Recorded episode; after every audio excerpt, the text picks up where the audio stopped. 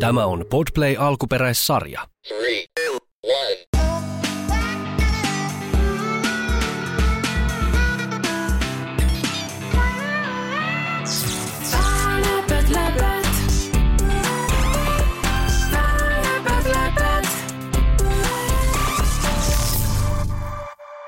Moi, mun nimi on Tauno. Siinä sarjassa voisi seikkailla Siron Head. Siron Head on semmoinen iso tumma olento, millä on kaksi suuta ja se pystyy huutaa kovaa. Tässä tarinassa on myös dinoja.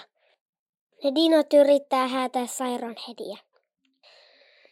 Siron Head ö, meni ryöstää pankin niin kuin yksi niistä dinoista öö, näki sen tilanteen, niin se ilmoitti muille dinoille, niin sitten ne meni sinne paikan päälle.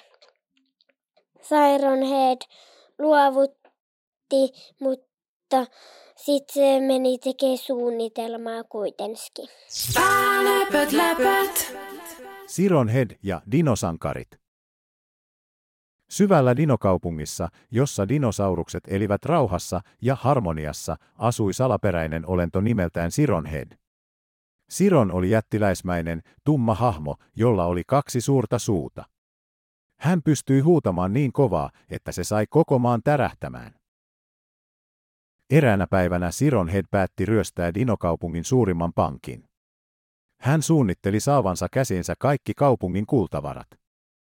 Piileskellen varjossa ja valmistautuen hyökkäykseen, hän ei huomannut pientä dinosauruslasta nimeltään Piku, joka leikki lähellä pankkia. Piku huomasi Siron Hedin pahat aikeet ja juoksi nopeasti ilmoittamaan asiasta ystävilleen.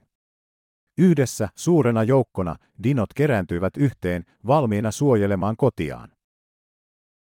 Kun Siron Head saapui pankin ovelle ja aloitti maata järisyttävän huutonsa, yrittäen pelotella kaikki pois tieltään, hän joutui kohtaamaan suuren joukon rohkeita dinosauruksia, jotka eivät aikoneet antaa kotikaupunkia niin helposti.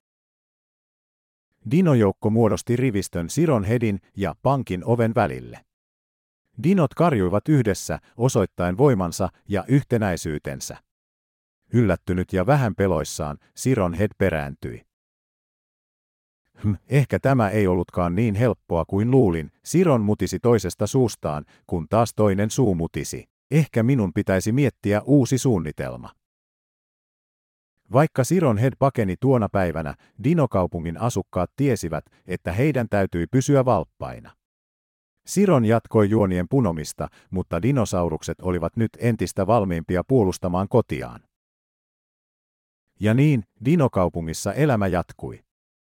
Vaikka Siron Hedin varjo saattoi väijyä nurkan takana, kaupungin asukkaat tiesivät, että yhdessä he voivat selviytyä mistä tahansa. Läpät, läpät. Sattu kuulosti tosi hyvältä. Läpät, läpät.